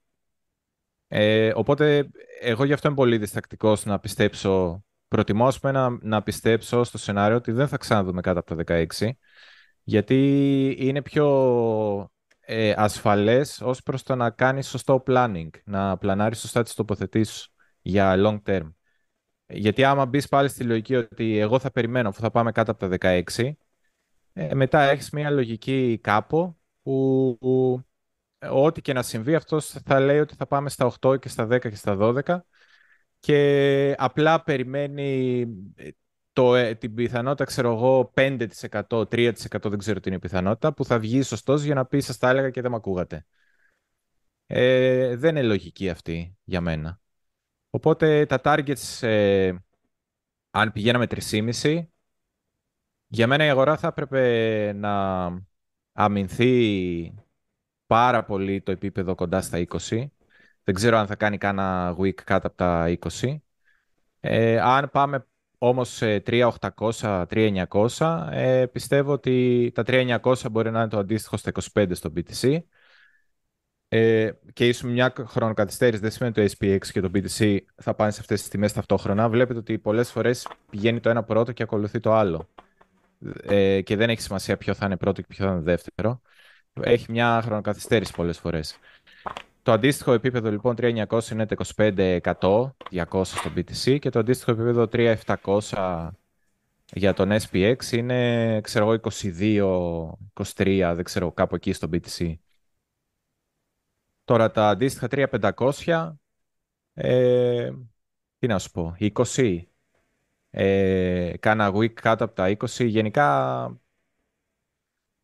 δεν θέλω να βασίζομαι πολύ σε αυτό. Εγώ πιστεύω και στον SPX θα το κρατήσουν κάπου μέχρι τα 3700. Και αν είναι να δούμε πιο χαμηλά, θα πρέπει να γίνει μια πολύ μεγάλη καταστροφή ε, ή θα πρέπει να περάσει καιρός. Δηλαδή, θα το καταλάβουμε γενικότερα. Θα... Δεν, δεν είναι προκαθορισμένο ότι ο προορισμός είναι εκεί χωρίς να συμβεί τίποτα. Για να πάμε εκεί πρέπει να συμβεί κάτι, εγώ αυτό πιστεύω. Ο Παντελής Παλαβίδης έχει δύο ερωτήσεις. Ε, καλησπέρα λέει. Περιμένουμε, πρώτη ερώτηση. Περιμένουμε Γιάννη την πτώση όπως μιλάς για αυτήν. Ε, αυτό που θέλω να ρωτήσω είναι σε ποια περίπτωση πάβει να ισχύει η πτώση. Παραδείγματος χάρη, αν δεν γίνει Οκτώβρη, πάβει να ισχύει. Όχι, αν δεν γίνει μέχρι το τέλος του έτους, τότε θα γίνει το 2024 και την έχουμε όλοι βαμμένη. Γιατί θα μας χαλάσει ε, το έτος του Χάλβεν. Ε, να εύχεσαι να γίνει όσο νωρίτερα γίνεται. Ε, θα γίνει σίγουρα γιατί οι αγορές έχουν, παραδοσιακές αγορές και τα κρυπτο, έχουν κάνει price in ένα ενδεχόμενο που έχει ακριβώς 0% πιθανότητες να συμβεί. Το ενδεχόμενο αυτό είναι να γίνουν ε, πτώσεις επιτοκίων ε, μέσα στο 2023 χωρίς να έχει γίνει πρώτα κάτι πολύ κακό. Όταν, όταν βασίζεσαι, όταν έχεις κάνει price in ένα ενδεχόμενο με 0% πιθανότητες, είναι, είναι 100% βέβαιο ότι θα κάνεις capitulate. Το πότε δεν το ξέρω, αν αργήσει έχουμε πρόβλημα. Ε, η δεύτερη ερώτηση αφορά τον Αντώνη και τον ρωτάει ο Παντελής αν ε, θα βγάλει κάποια σεμινάρια trading ε, μέχρι τότε αν έχεις ε, κάποιο κάτι από θέμα βιβλίου να ακολουθούμε λίγο καλύτερα τα όσα λες. Ε, κοίτα, σεμινάρια γενικά έχω πολύ υλικό που θα ήθελα να το σπάσω σε τύπου μαθηματάκι και τα λοιπά, αλλά το πώς θα γίνει δεν έχω καταλήξει ακόμα. Σκέφτομαι ότι θα μπορούσα ε, θα μπορούσαμε να κάνουμε κάτι σαν ε, ε, ομάδα που θα, θα, θα δείχνουμε και θα κάνουμε κάποια μαθήματα, ξέρω εγώ, μία στο τόσο. Δεν ξέρω αν θα γίνει σε σεμινάριο όχι.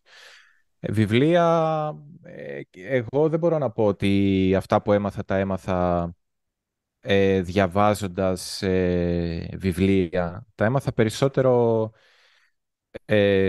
περνώντας πολλές ώρες στα chart, φιλτράροντας πάρα πολύ ε, και άλλους ανθρώπους που ασχολούνται πολύ, πολύ πριν από μένα με τεχνική ανάλυση και κάνοντας πάρα πολύ reverse engineering. Δηλαδή, εγώ πιστεύω ότι κάλλιστα ε, και ακόμα και κάποιος που δεν ξέρει αγγλικά, ε, αν ακούει εδώ και πάρα πολύ καιρό αυτά που λέμε ε, και κάνει λίγο αντίστρο, αντιστροφή της συλλογικής για να αν αυτά που λέμε προσπαθεί να καταλάβει, τώρα αυτό γιατί το είπε, πώς σκέφτηκε και το είπε και γιατί. Και τα εξηγούμε αρκετά νομίζω. Το σκεπτικό μας το αναλύουμε, το σπάμε φραγκοδίφραγκα. Και μπει λίγο στο πνεύμα το πώς σκεφτόμαστε. Ε, ό,τι, ό,τι ξέρω σχεδόν ε, το έχω δείξει στη διάρκεια ενός και χρόνου σε αυτά τα live. Μπορεί κάποιος δηλαδή να βγάλει και να κερδίσει πάρα, πάρα πολλά και η αλήθεια είναι ότι το βλέπω κιόλας. Δηλαδή, βλέπω πολλά άτομα που κατανοώ ότι ε, ε, έχουν πάρει, έχουν πάρει αξία έτσι, από, το, από αυτά που δείχνουμε. Για να μπορούν και οι ίδιοι να, να, να καταλαβαίνουν τι συμβαίνει στην αγορά. Λοιπόν, υπάρχει α, ένα σχόλιο να δούμε ένα, ένα chart το οποίο το έβγαλε ο, ο, ο crypto Benjamin Cohen, αυτός που είχε τη θεωρία παλιά των εκτεταμένων κύκλων ε, αυτό το έβγαλε πρώτο και τώρα έχω δει διάφορους στο ίντερνετ να το ε, αναδημοσιεύουν. Το ρωτάει και ο Angel, Angel, ξέρω πώς να το πω. Ε, λοιπόν, αυτό είναι το διάγραμμα. Ε, να κλείσω, να βάλω εδώ πέρα και τα various και αυτά για να φαίνεται ακόμα καλύτερα. Ο θόρυβος είναι σε αυτό. Λοιπόν, αυτό είναι το BTC, Αντώνη, αλλά αν λάβεις υπόψη και την ε, κυκλοφορία χρήματος, θεωρούμε με ένα indicator εδώ πέρα του, που λαμβάνει υπόψη το M2, την M2 κυκλοφορία του δολαρίου. Και αυτό που μας δείχνει ότι είμαστε ακόμα, αν λάβουμε υπόψη δηλαδή το, το πόσα δολάρια παραπάνω υπάρχουν στην αγορά, σου δείχνει ότι είσαι κάτω από το all time high του προηγούμενου κύκλου του, του 17, του Δεκεμβρίου του 17. Είναι αρκετά ενδιαφέρον. Κατά κάποιο τρόπο λαμβάνεις υπόψη και το πόσα τον πραγματικό πληθωρισμό, όχι τη CPI και PCE και τέτοια, τον πραγματικό, πόσα παραπάνω ε, δολάρια κυκλοφορούν. Είναι αρκετά ενδιαφέρον και το άλλο που είναι ενδιαφέρον είναι ότι όταν φτάσαμε στα ελάχιστα εκεί μετά την ε, FTX, φτάσαμε περίπου σε επίπεδα γύρω στα 12 χιλιάρικα. Κάπου εκεί ήταν το bitcoin στο, στο προηγούμενο bear market περίπου. Ήταν ένα bear market rally τότε. Mm. Φτάσαμε σε τέτοια επίπεδα. Ε, είναι ενδιαφέροντα συμπεράσματα αυτά. Και πώς βγαίνει αυτό το διάγραμμα; Ε, WM2NS θα βάλεις τον παρονομαστή. Mm. Ναι. Αυτό είναι. Fred, F-R-E-D, W. Θα έχει ενδιαφέρον ε, την επόμενη φορά που θα βρούμε μία στήριξη σε μεγάλο χρονικό πλαίσιο να δούμε αν, αν ας πούμε τεχνικά συμπίπτει και σε αυτό το διάγραμμα. Ναι. Λοιπόν, ε, εντάξει, ξέρω ότι Αντώνη είσαι μια δουλειά και πρέπει να φύγεις και γρήγορα. Τώρα δεν ξέρω. Ένα τελευταίο θέμα μόνο που εντάξει, μας είπαν να μιλήσουμε και ας το πούμε τώρα γιατί είναι σημαντικό. Έχει να κάνει τώρα λίγο με τα BRC20. Ε, έχεις παρακολουθήσει καθόλου τι έχει γίνει, Αντώνη; Ε, ναι, ναι, με τα, με τα JPEGs και τα, τα fees. Ναι, έκανα και ένα poll στο Twitter εγώ. Λοιπόν, μια σύντομη έτσι, παρένθεση. Ε, από όταν έγινε η αναβάθμιση του Taproot τον Νοέμβριο, ε, αυξήθηκε λίγο ο χώρος των metadata που μπορεί να έχει μια συναλλαγή με τα δεδομένα. Πριν από κάποιους μήνες, κάποιοι άρχισαν να τα χρησιμοποιούν αυτά για να σώσουν εκεί πέρα τα bytes κάποιων εικόνων που ήταν στην ουσία τα NFTs και είπαν αυτά ονομάσαν ordinals και έγινε ένα πρώτο hype ότι να και το bitcoin τώρα υποστηρίζει NFTs κτλ. Αυτό οδήγησε σε μια πρώτη αύξηση των τελών. Τώρα όμως, πριν κάποιο χρονικό διάστημα, κάποιος σκέφτηκε ότι αυτά τα, αυτόν τον χώρο τέλος πάντων των επιπλέον που υπάρχει μπορεί να τον εκμεταλλευτεί για να σώσει κείμενο ε, και έβγαλε ένα JSON ε, συντακτικό, ένα format στο JSON ε, στο οποίο μέσα αποτυπώνει πληροφορία ότι ξέρεις αυτό το UTXO, γιατί το bitcoin ε, στηρίζεται στο UTXO μοντέλο, ότι το συγκεκριμένο UTXO ε, φέρει εκτός από μια ποσότητα bitcoin, φέρει και ε, την τάδε ποσότητα του τάδε, του τάδε ε, token. BRC20 τα ονόμασαν token. Οπότε μετά άρχισαν να κάνουν mint ε, tokens ε, με αυτόν τον τρόπο πάνω από το bitcoin, έμεσο τρόπο, ε, τα οποία είναι meme coins όπως έχω δει. Τα, τα περισσότερα ή όλα, μάλλον όλα είναι meme coins. Μέχρι και το Pepe είδα, Αντώνη, αλλά είναι άλλο Pepe. Δεν είναι το Pepe του Ethereum. Είναι Έχει άλλη τιμή. Του, του BTC. Είναι το Pepe του BTC. και τέλος πάντων έγινε κακός χαμός, ειδικά μέσα στο Σαββατοκύριακο αυξήθηκαν πάρα πολύ τα τέλη, με αποτέλεσμα αυτές οι συναλλαγές που κάνανε αυτή minting και μεταφορά τέλος πάντων των, ε, των memes, αυτών των BRC20 tokens, ε, δεχόνταν αυτοί οι τύποι να πληρώσουν πολλά τέλη. Επομένως, οι miners, όταν ήταν να βάλουν συναλλαγές από το mempool στο blog που παρήγαγαν, ε, διάλεγαν προφανώς τις συναλλαγές που έχουν, ε, από τις οποίες μπορούν να πάρουν περισσότερα τέλη. Με αποτέλεσμα πολλές κανονικές συναλλαγές BTC που δίνανε normal τέλη και όχι υπερβολικά να μην μπορούν να εκτελεστούν. Μένανε στο mempool για πολύ καιρό. Άκουσα ιστορίες για συναλλαγές που μείνανε μέρες στο mempool. Ε, οπότε αυτό το, το πράγμα μπορεί να το θεωρήσει κανείς ένα είδος επίθεση στο bitcoin και εγώ έτσι το θεωρώ. Ε, και υποθέτω ότι το επόμενο που θα γίνει είναι να ζητήσουν αυτοί οι τύποι να αυξηθεί και το block του bitcoin για να χωράνε περισσότερα ε, bytes, να σώζουμε καλύτερα NFTs και περισσότερα BRC tokens, κάπου εκεί πάει η δουλειά. Ε, αυτό το σενάριο όλο έχει επαναληφθεί στην ιστορία του bitcoin με το bitcoin cash και το bitcoin SV που είναι forks του bitcoin. Είχε γίνει κάτι σαν εμφύλιος πόλεμος τότε. Μιλάμε για 2017 τέτοιες εποχές. Και η πλειοψηφία των miners μάλιστα είχε πάει με την άλλη πλευρά που ήθελε την αύξηση του block. Υποθέτω ότι αν συνεχιστεί αυτό το πράγμα κάπου εκεί θα οδηγήσει. Άσε που έμαθα ότι πίσω από τα ordinals και αυτά η εταιρεία που τα τρέχει είναι οι άνθρωποι του, του Bitcoin SV. Ε, Κάπως έτσι θα λειτουργήσει. Τώρα άκουσα βέβαια ότι γίνεται συζήτηση μεταξύ developers του bitcoin ε, και άκουσα ότι συζητάνε ε, ότι αυτό μπορεί να διορθωθεί χωρίς fork, να γλιτώσουν το fork και ε, ένας developer μάλιστα, μάλιστα λέει μπορούμε να κάνουμε, ε, το bug fix είναι εύκολο, δηλαδή το, το γεγονός ότι καταφέραν να εκδώσουν κάποια NFTs και τέτοια πάνω από το bitcoin το θεωρεί bug και νομίζω σωστά το θεωρεί και εγώ συμφωνώ. Το πρόβλημα με το να αυξηθεί το μπλοκ, δεν μιλάμε τώρα να αυξηθεί 5-10%, να γίνει σοβαρή αύξηση του μπλοκ όπως ζητάγανε παλιά οι άλλοι το 2017, είναι ότι σταδιακά θα θα πάρει πάρα πολύ χώρο για να σώσει κανείς τον κόμβο του το blockchain του bitcoin, άρα θα απαιτείται από ένα σημείο και έπειτα ακριβό hardware, αλλά, άρα ε, οι κοινοί θνητοί δεν θα μπορούν να τρέχουν κόμβους, άρα αυτό μειώνει την ε, αποκέντρωση του δικτύου. Ε, αυτά είναι γενικά τώρα μέσα σε άκρες το...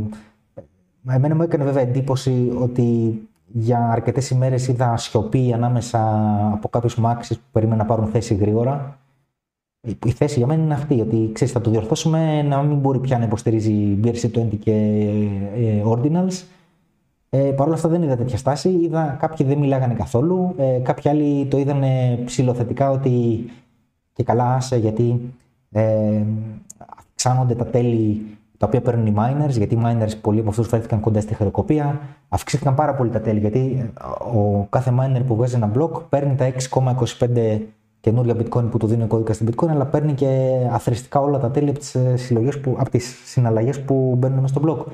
Και επειδή ε, είχε πολλές μικρές συναλλαγές που κάνανε mint και trade, τέλος πάντων τα, τα BRC20, γι' αυτό το λόγο τα, τα τέλη ήταν πάρα πολλά. Έφτασαν, παρέχθηκαν και block που ε, το άθροισμα των τελών ήταν πάνω από 6,25. Δηλαδή συνολικά το κέρδος για το miner ήταν ξέρω, ε, πάνω από 12,5 ε, mm. BTC. Οπότε το είδαν θετικά. Ε, φλερτάρανε λίγο με την ιδέα ότι ξέρεις, αυτό θα πρημοδοτήσει και τους miner τέλος πάντων που είχαν οικονομικά προβλήματα και, και λίγο ποιούσαν την ίσαν. Αλλά τώρα νομίζω δεν θα μπορούν άλλο. Νομίζω ότι θα επανέλθει το θέμα ε, και ότι αν δεν λυθεί απλά με ένα με, μια, με ένα απλό ε, software bug fix ε, θα, χρειαστεί Fox, ε, θα χρειαστεί Fork στη συνέχεια και θα έχουμε τα ίδια δράματα με το 2017. Ε, γιατί παρατήρησα ότι αρκετοί μάξι είχαν την γραμμή, λες και ήταν γραμμή, ρε παιδί μου, και κάποιος την είχε πει και επαναλαμβάνανε την ίδια θέση ότι ε, ξέρεις, δεν θα χρειαστεί ούτε fork ούτε τίποτα, γιατί ε, αυτά τα, τα ordinals και τα BRC20 θα, θα σταματήσουν από μόνα τους. Γιατί ε, ο κόσμος θα καταλάβει ότι είναι βλακίες και δεν προσφέρουν καμία αξία στο blockchain του bitcoin και άρα δεν χρειάζεται να κάνουμε τίποτα. Θα λυθεί το πρόβλημα μόνο του. Ήταν λίγο στρίβη η του αραβόνα σε αυτή η απάντηση. Ε, αλλά νομίζω ότι δεν νομίζω ότι κάτι τέτοιο συμβαίνει γιατί έχουμε δει και στα άλλα blockchains που υποστηρίζουν memes και όλα αυτά και NFTs ότι εντάξει μπορεί κάποια στιγμή το hype αυτό να φεύγει αλλά μετά ξαναέρχεται, γίνονται mini κύκλοι ας πούμε. Mm. Ε, άρα δεν νομίζω ότι θα είναι τόσο τυχεροί ε, που θα φύγει το πρόβλημα μόνο του και δεν θα χρειαστεί να πάρουν θέση δημόσια. Νομίζω θα χρειαστεί να πάρουν θέση δημόσια και θα οδηγηθούμε είτε σε ένα απλό bug fix, αν είναι τόσο απλό όσο διαβάζω, είτε σε ένα fork, αν δεν είναι τόσο απλό. Ε, εσύ πιστεύεις ότι μεθοδεύουν ε, ε, τη συζήτηση για fork? Ε, όχι δηλαδή, ακόμα. Δηλαδή μεθοδευμένο πιστεύεις ή... Όχι. Εγώ προσπαθώ να καταλάβω τι αντίκτυπο θα έχει στην αγορά αυτό. Αν ε, αν ε, δημιουργεί FAD για να κρατήσει την τιμή, να ρίξει την τιμή, αν ε, προσπαθώ να καταλάβω τι ουσιαστικά σημαίνει ε, και, και τι θα σημαίνει όταν σταματήσει να συμβαίνει αυτό. Δηλαδή τι σημαίνει τώρα που συμβαίνει για να καταλάβω τι θα γίνει όταν σταματήσει να συμβαίνει. Ε, αυτή Αλλά ακόμα δεν έχω καταλήξει κάπου. Αυτή τη στιγμή δεν συμβαίνει τίποτα γιατί και το θέμα του fork ε, δεν είναι στα στόματα πολλών. Ε, είναι στη σκέψη πολλών, αλλά όχι στα σώματα πολλών δημοσίως και ειδικά των σημαντικών ανθρώπων. Ε, την προηγούμενη φορά που έγινε κάτι τέτοιο έπεσε πολύ το bitcoin. Ένα από τα μεγάλα dumps που θα δεις στο διάγραμμα του bitcoin είναι εξαιτίας αυτού του εμφυλίου που έγινε μεταξύ ε, bitcoin και bitcoin cash, bitcoin SV στη συνέχεια. Οι, οι περισσότεροι miners πήγαν εκεί πέρα, στο bitcoin SV. Δεν ξέρω αν το, το, το ξέρεις όλη την ιστορία. Ε, έγινε σοβαρή διάσπαση. Ουσιαστικά. Ε, αυτοί που κρατήσαν τον brand bitcoin ήταν αυτοί που διατηρήσανε μικρό το, το block size. Έτσι, οι άλλοι το αύξησαν. Ε, αυτό που καταλαβαίνω είναι ότι τώρα, επειδή είναι πίσω από τα ordinals και αυτά είναι σίγουρα οι, του bitcoin SV τύποι, ε, το καταλαβαίνω ότι είναι μια επίθεση απομέρωσης. Δηλαδή, αφού δεν πέρασε τότε η αύξηση του block, νομίζω ότι πάνε να τη φέρουν τώρα. Να, να οδηγήσουν σε συνθήκες που ο κόσμος να θέλει να κάνει speculation με τα NFTs, αυτά που λένε ordinals και τα BRC20, και να χρησιμοποιήσουν την πίεση από την πλευρά του κόσμου για να περάσουν τώρα μια ε, αύξηση του, του blog και να πούνε Α, ξέρεις, ε, δικαιωθήκαμε. Εν τω μεταξύ, ε, κάποια στιγμή νομίζω ε, και στο chart, νομίζω ότι ανέβηκε και το BSV. Ξέρω εγώ για λόγους. Δεν ξέρω, δεν ξέρω πώς μπορείς να το πεις στον narrative ότι τώρα δικαιωνόμαστε, δεν ξέρω τι, δεν ξέρω πώς το. Ε, ήταν συνειρμική σκέψη, ας πούμε. Ναι, δεν ξέρω ναι, πώς το είδανε, αλλά κάποια στιγμή έκανε πάμε και το BSV. Εντάξει. Σήμερα, επειδή η αγορά από ένα σημείο και έπειτα έκανε dump συνολικά, ε, έπεσε και αυτό, αλλά βλέπεις είναι ακόμα αρκετά θετικά. Ε, τώρα είμαι στο weekly και είναι 16% πάνω το weekly. Ε, κάτσε να βάλω daily, περίμενε. Εντάξει, είχε κάνει από χθες την, την, τη μεγάλη κίνηση. Για να δω, χθες ήταν 41%. Έκανε χθες 41% αύξηση το Bitcoin SV. Σήμερα εντάξει πέφτει μαζί με το Bitcoin, άλλο 11% διόρθωση, αλλά είναι το 41% μεγάλο. Εντάξει, το Bitcoin SV είναι μια ιστορία παραπεταμένη. Δηλαδή είχε, είχαν γίνει ε, 51% attacks ε, στο δίκτυο. Ε, δύο-τρεις φορές νομίζω. Και ξαφνικά οι αναστημένοι, οι, πώς το λένε, οι πεθαμένοι πάνε να αναστηθούν με, μέσω ordinals και βλακίες BRC20. Τέλος πάντων, εγώ νομίζω ότι το serial ε, θα έχει συνέχεια ε, και νομίζω θα χρειαστεί όλοι να πάρουν θέση τελικά. Εγώ τρέχω και κόμβο, δεν έχω καμία όρεξη να σώζω στον κόμβο μου ε, μαλακίες NFTs και τέτοια και να μου γεμίζει το σκληρό δίσκο και να θέλω να παίρνω άλλο hardware συνέχεια. Ε, θέλω να παραμείνουν τα πράγματα όσο έχουν και μάλιστα θέλω να, να σταματήσω να, το bitcoin να υποστηρίζει ordinals και, και BRC20. Και προφανώς θα ακολουθήσω όποιον, ε, όποιο δρόμο πάρει αυτή την ε, κατεύθυνση. Ε, τώρα το πώς θα επηρεάσει την αγορά δεν ξέρω. Ε, όταν, για την ώρα δεν επηρεάζει, αλλά όταν είχε γίνει αυτό, ε, όταν είχε γίνει το fork την προηγούμενη φορά, είχε πέσει το bitcoin. Τώρα δεν ξέρω αν θα φτάσουμε στην, στο σημείο του να γίνει fork, ούτε ξέρω ακόμα και αν φτάσουμε αν θα επηρεάσει με τον ίδιο τρόπο. Ποιος ξέρει. Λοιπόν, θα δούμε.